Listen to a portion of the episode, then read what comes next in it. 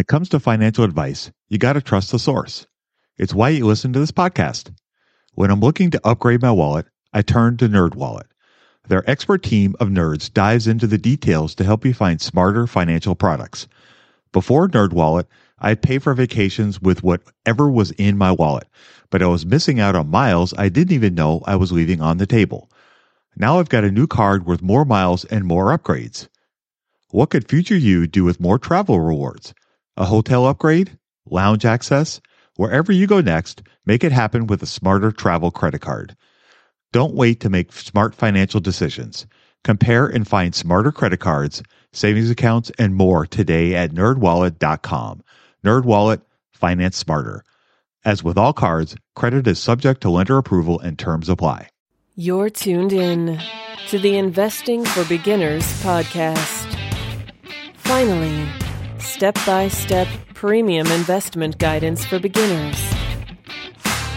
Led by Andrew Sather and Dave Ahern to decode industry jargon, silence crippling confusion, and help you overcome emotions by looking at the numbers. Your path to financial freedom starts now.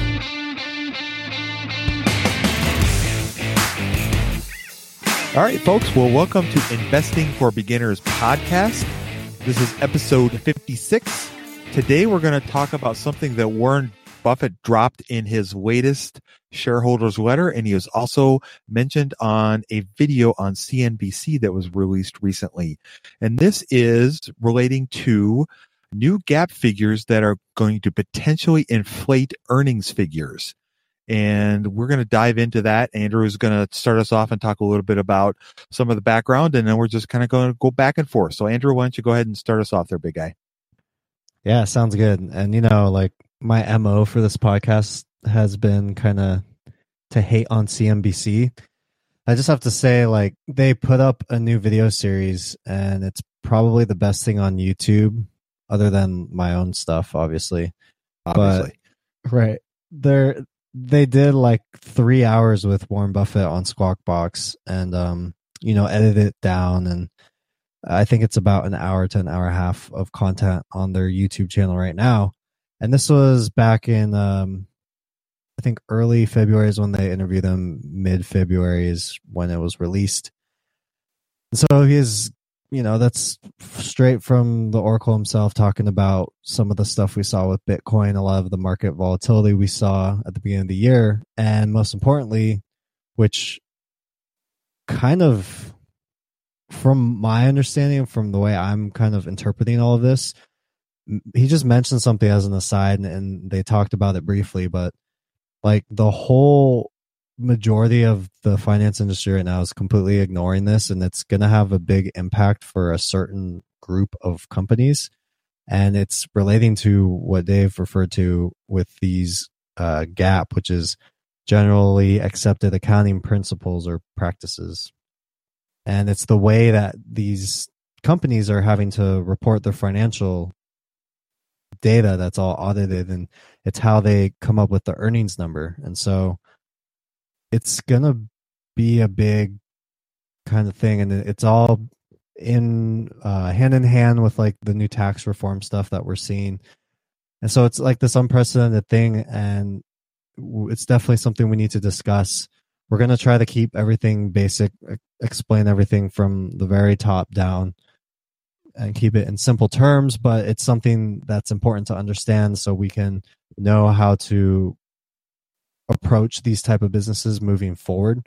Um, it's not going to necessarily affect every single company that's out there right now, but it is something that we should definitely talk about. So, I guess the first thing, Dave, I will ask you, you know, how would you break down some of the major aspects of this are going to be net income and marketable securities, um, and then how those are defined. So, can you for the beginner that's out there who doesn't have an accounting background, can you break down what net income is and then marketable securities after that?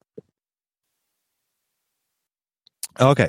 So I'll go ahead and take a stab at this. So net income is really the easiest way to think of it is the money you make on the money you make. So in simple terms, think about your own paycheck. When you bring home your paycheck and you pay all of your expenses, the money you have left over is your net income. So after you pay your rent, your utilities, maybe your cell phone bill, maybe you got to get your dog washed or groomed, any of those kinds of things, that money that's left over at the end is your net income. And that is the money that you can use to either do things you want to do, or you can use it to invest or pay down debt or however you want to do it. And so the, the same basic principle applies to a company. So when they have their income statement, that shows all the revenue that they generate from all the businesses and all the different products they may sell or services or whatever it may be that the company does. And then at the bottom of that statement is their net income. So that they're going to be taking all their expenses, their operating expenses, any taxes they may pay, any of those kinds of things. So that's what is considered net income. So I think that's pretty simple. So moving on from there, marketable securities. Now this is kind of a whole jumble of stuff. And the way I think of it is marketable securities are going to be really think about stocks. So if you're buying stocks in the stock market, or if you have T bills, for example, you know, you buy treasury bonds or bills from the government, those would be lumped in there. Warrants, which would be other types of stocks, uh, preferred stock, any of those kinds of things, money market accounts, any of that kind of stuff is all going to be considered marketable securities. And that is really kind of when you talk about Warren Buffett, that's really kind of his one of his big bread and butters with Berkshire Hathaway. Yeah, and so I guess that's kind of what makes the insurance business model work in general is obviously they get premiums from people, right? And then they make sure they have enough liquidity to be able to cover any sort of catastrophe if they need to pay out uh, somebody who makes a claim. But what you do with the majority of that money, what Warren Buffett does with Berkshire, is he takes what they call the float, which is kind of like that difference between premiums and claims and basically takes that money and uses it to invest in securities and that's where the marketable securities comes in and that's how he's been able to create fantastic amounts of wealth by using other people's money. And it's almost I don't want to say a double compounding machine because I, I use that metaphor too much when I'm talking about dividends, but it's really like one of those kind of special things that's that businesses can do. And you tend to see it more in the financial industry, but when a guy like Buffett can do it and he does it without taking on a lot of debt, it can really create a lot of magic in the financial world. Budgeting was always a challenge for me. I struggled to find the best way to keep track of all of my money, not to mention all the time tracking down receipts, cataloging expenses, and trying to figure out what went wrong with my air quote system until Monarch Money. Monarch Money allowed me to easily see what is going on with my finances, helping me get a better handle on my spending, budgets, and more. It's my go to app every day, more so than my bank, because I can quickly see where I am with my budgets and spending, allowing me to invest more and spend time on the things that I want to do. It's my GPS for money. Monarch is the top rated all in one personal finance app. It gives you a comprehensive view of all of your accounts, investments, transactions, and more. Create custom budgets, set goals, and collaborate with your partner. And now get an extended 30-day free trial when you go to monarchmoney.com slash beginners.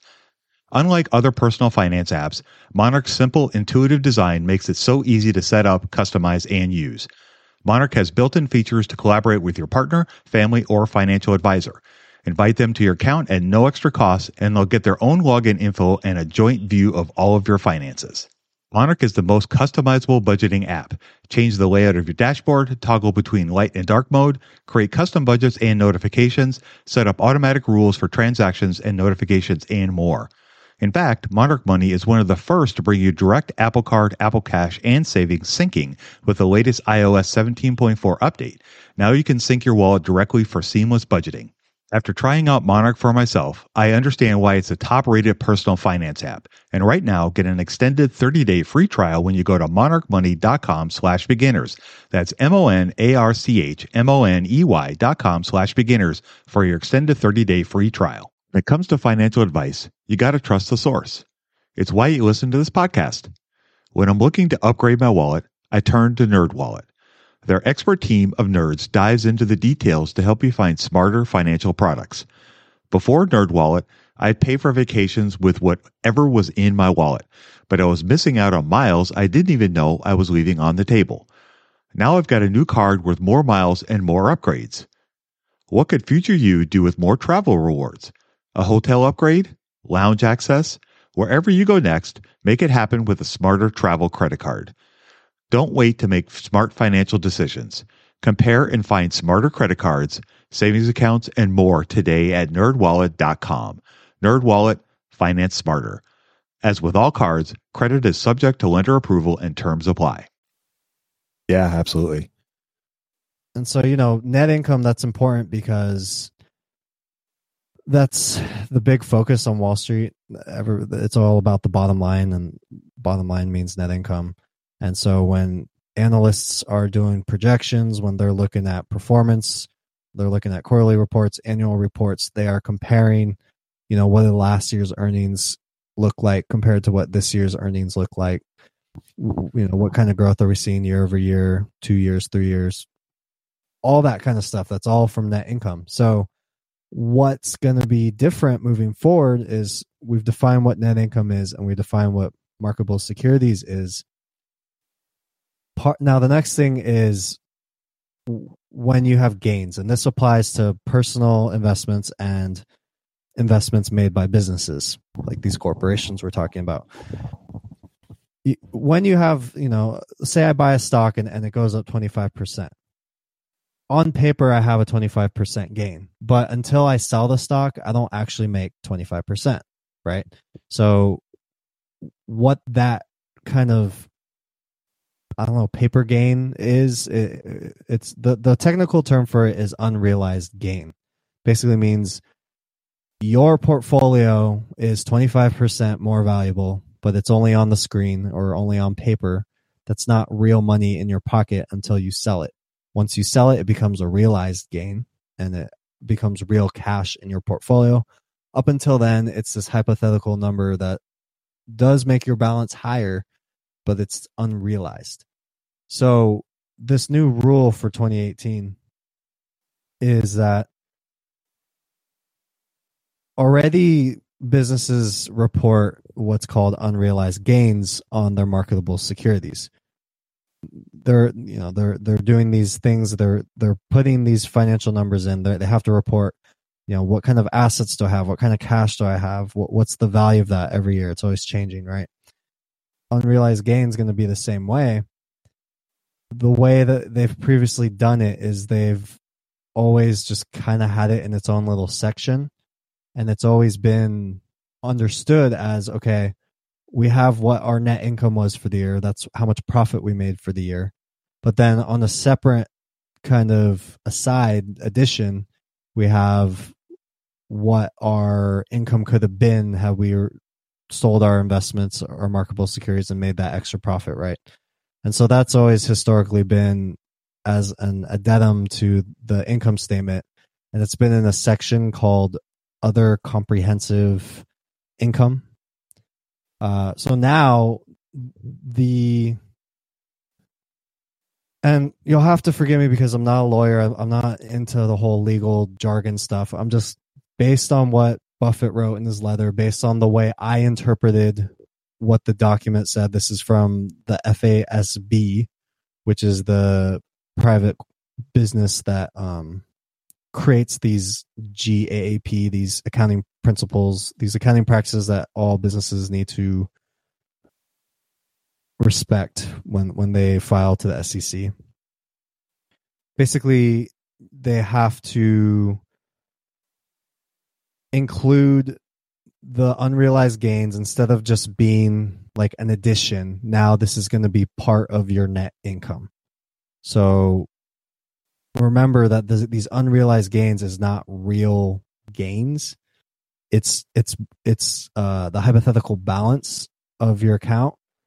And so what that's going to do for companies like berkshire and companies that have large amounts of marketable securities is when this goes into effect, which is uh, fiscal years starting in 2019, they're going to see a big bump in net income if they have a lot of unrealized gains. And for Berkshire, that is definitely the case. Uh, Buffett explained that they're going to get 30 billion more in net income strictly based off this little accounting requirement, right? So, you know, I made a spreadsheet. I'll, I'll talk about that a little bit later, but basically, you're talking about a 67% gain in net income which is, is it's not necessarily real right? We're talking about unrealized gain. This is not berkshire didn't buy a stock have a gain sell the stock and now have cash in their pockets. This is just a stock they've owned for however long and it's appreciated because we're in a bull market. So now their their unrealized gain is higher. Now it's pushing it's going to push their net income higher. The problem that Dave and I see with this, which we talked a little bit about off air, is that now you're going to have net incomes that don't correlate with what the real operating business uh, really is. At times, that's what can happen. It can potentially cause a lot of problems. And so I'd love if we dug into that next, Dave, and kind of explain why this could potentially be problematic for these type of businesses that own a lot of marketable securities that either have a lot of unrealized gains or have little unrealized gains or even negative unrealized losses and how that can affect how other people are analyzing these stocks. Hey, you. What's the best way to get started in the market? Download Andrew's free ebook at stockmarketpdf.com. You won't regret it. Well, yeah, as we were talking off off air, the thing that kind of jumped out at me was let's think about excuse me, let's think about if the market goes into a bear market and companies start losing not losing money but you know the stock market goes down. And we're really talking about financial institutions, things like insurance companies, banks, investment banks, you know, things of that nature. And let's just pick on JP Morgan, for example. Let's say that JP Morgan in a downturn in the stock market is still a profitable company. However, because of these new rules with their marketable securities and showing a, a potential loss in the stocks because the stock market has taken a downturn, keep in mind again, still, this is money that has not been lost or gained because they haven't sold or bought any of these securities.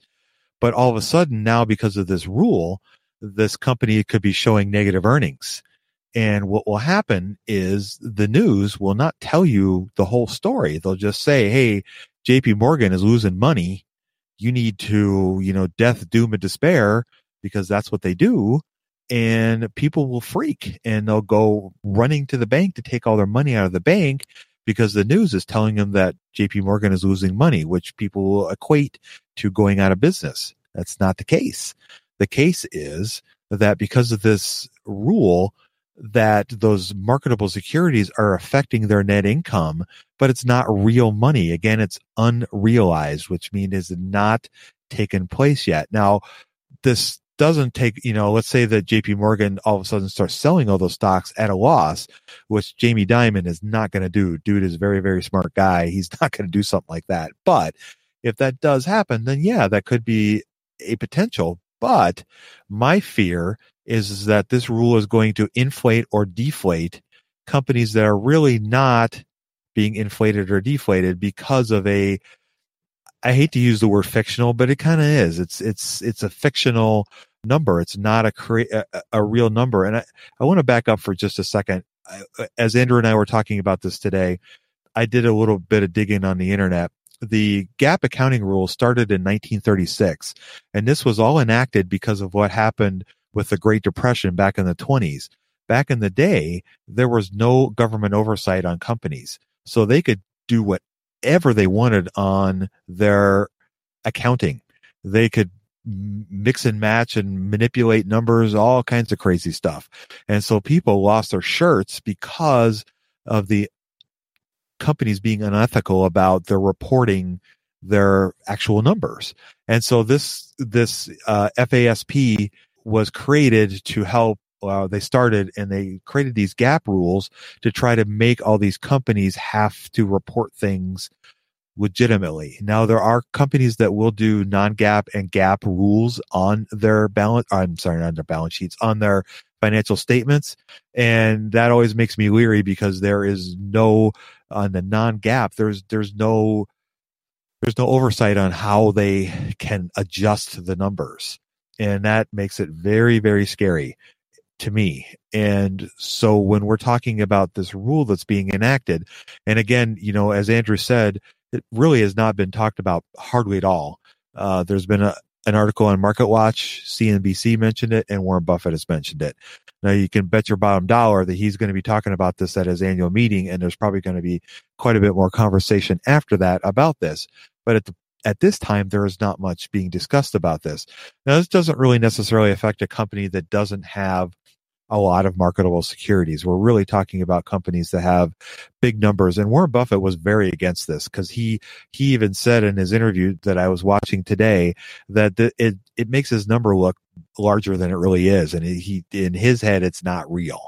And, and I guess that was kind of what I was really taking out of what we were talking about earlier. What are your thoughts, Andrew? Yeah, I completely agree, and I'm I'm glad you mentioned you know that this isn't going to affect companies that don't have mar- marketable securities. So keep in mind that we talked about the insurance business and financial big financial institutions, and so those are the ones that generally have a lot of the marketable securities. A lot of the companies, you know, when you think about how they store their assets, it tends to be in the traditional sense. They'll have plants, property, um, equipment, inventory, and then obviously cash. You know, cash is key, and that's shared uh, and, and it's very parallel in a lot of different companies. Some businesses will do uh, a lot of marketable securities and, and they'll kind of invest in the stock market with their cash in this way. What I saw is so basically the the kind of companies that you're going to want to look for if if if this if you're looking at these type of companies then this is going to be the rule that's going to affect how you want to analyze them so fi- any stock in the financial industry uh, i went on finviz today and did like a s&p 500 and the industry financial that pulled up 98 stocks. So of these 98 stocks you're going to want to check if if one of your stocks falls into that industry. Check in their income statement, check the comprehensive income, check their unrealized gains portion in there, and make sure that if that number is large or small, you know, how's that going to affect it even in the short term? You know, we're talking about these rules going into effect 2019. And I still think it's early as far as you know, I, I, I ran the spreadsheet and I looked at these 98 companies and I wanted to see, you know, what what are they showing right now as far as unrealized gains? What is their net income? So this is for 2017 numbers.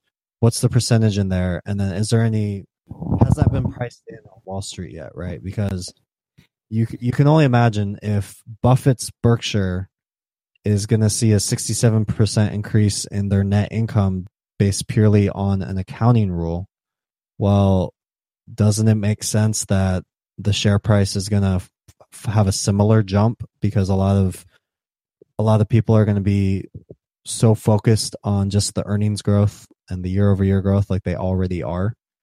So, you know, I, I went through and looked at a lot of these businesses and a lot of them don't have these kind of correlations where if you see a big unrealized gain that's about to get reflected in the net income for next year, uh, you would think that because you know this was announced back in January of 2018 and it was a, made official sometime in February where the FASB actually made a, a, document that has the official addendum to this.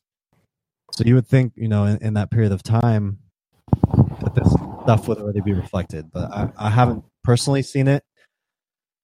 And you know, it's not all doom and gloom either yes, it, it, could make stuff a little bit more volatile and it's going to change some of the perceptions on Wall Street. But like Dave and I like to argue, you know, what happens on Wall Street doesn't really matter that much as long as you understand what's really happening with the operating part of the business. So if Wall Street wants to overreact, but you know from your analysis that actually the operating business is fine, then this could maybe even be an advantage to you from an information standpoint that other investors might not necessarily have.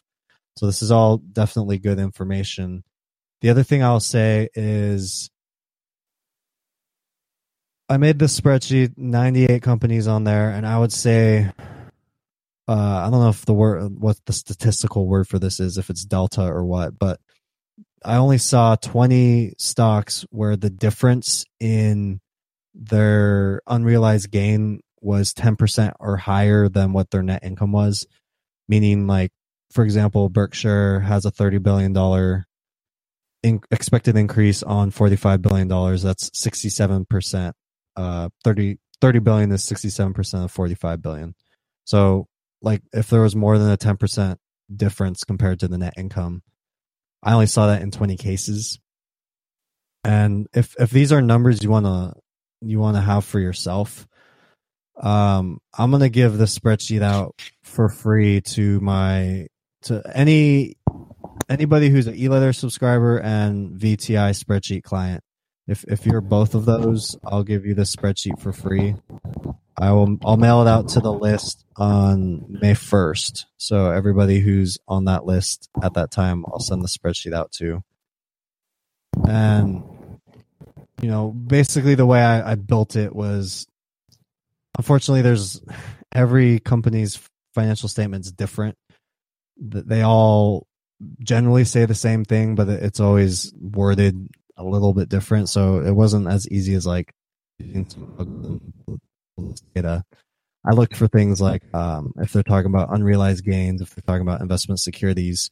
Sometimes they have weird wording. They called it available for sales securities, or they might say net change instead of unrealized gains. Um, sometimes they call it equity investments instead of investment securities. But those were all practically saying the same thing. So I, I tried to pull out as best I could the numbers for these financial stocks.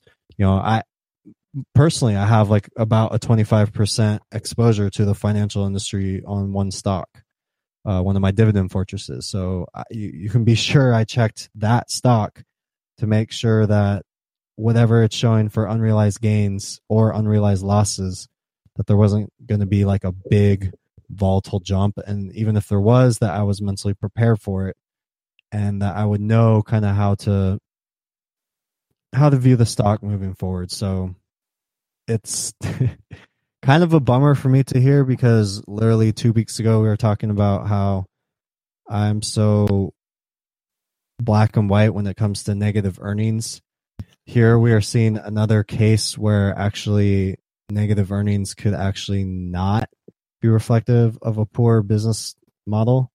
Uh, I haven't adjusted my view on negative earnings just yet, and luckily for me, only one stock that I own would would technically fall into this range, and it just so happens that it's not. It doesn't have many marketable securities, so it's not an issue I'm running into now. But this is something that definitely investors should keep in mind that particularly as the market moves and as, as it moves from extremes from one extreme to another you really need to dig deeper than just what's being reported on in the media and what people are saying. The bottom line is you need to have more than one reference point of data and you can't rely solely on earnings growth like a lot of wall street likes to do.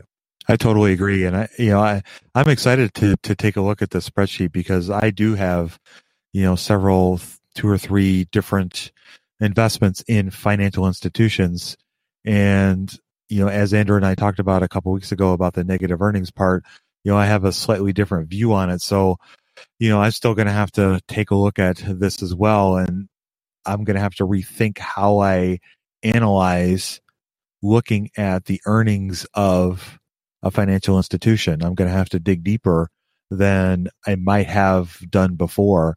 I, I tend to think that I look pretty deep now, but I'm, it's just another thing I'm going to have to add to my checklist simply. I mean, that's just basically the way I'm going to look at it is it's just another, another item to look at my checklist when I'm doing a cursory surface look at the company to see where they are. And I think the spreadsheet that Andrew is, you know, going to let us take a look at is going to be really helpful for me in this regard. So I'm kind of excited to look for it myself personally. So uh, thank you for sharing that with us, Andrew.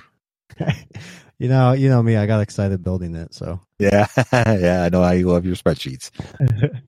but you know, seriously though, if you think about it, you know, this isn't the first time that G, what do you call it, Gap GAAP has like made a big change. Back in the day, I think it was the '90s. They changed the way that EPS was reported, uh, earnings per share, and so I don't know if it was Buffett. I want to, I want to say it was Buffett who like really said that there was a problem with these companies because um they weren't reporting you know a lot of these businesses like to give RSUs and, and stock options to their employees and that wasn't getting reported in the earnings per share reports. So they split earnings per share from just a regular earnings per share figure to basic earnings per share and diluted earnings per share. And now common knowledge is to use diluted earnings per share because that's going to take into consideration stock options that have already been granted but not necessarily vested and things of things of that nature. So you know we don't know how how the financial statements will look for 19 years.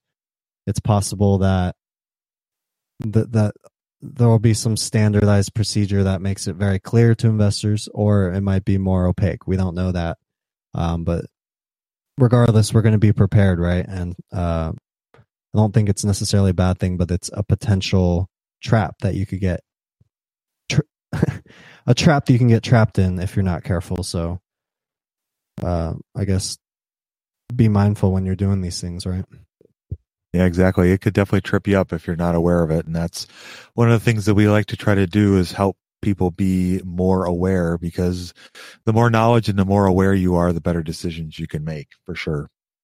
All right, folks. Well, that is going to wrap up our discussion on GAAP rules, the new changes that are coming about with financial institutions. We hope you guys found that interesting and informational, and we hope you learned a thing or two. So without any further ado, we're going to go ahead and sign off. You guys go out and find some great intrinsic value invest with a margin of safety, emphasis on the safety. You guys have a great week, and we will talk to you next week. We hope you enjoyed this content. Seven Steps to Understanding the Stock Market shows you precisely how to break down the numbers in an engaging and readable way with real life examples. Get access today at stockmarketpdf.com. Until next time, have a prosperous day. The information contained is for general information and educational purposes only. It is not intended for a substitute for legal, commercial, and or financial advice from a licensed professional. Review our full disclaimer at einvestingforbeginners.com.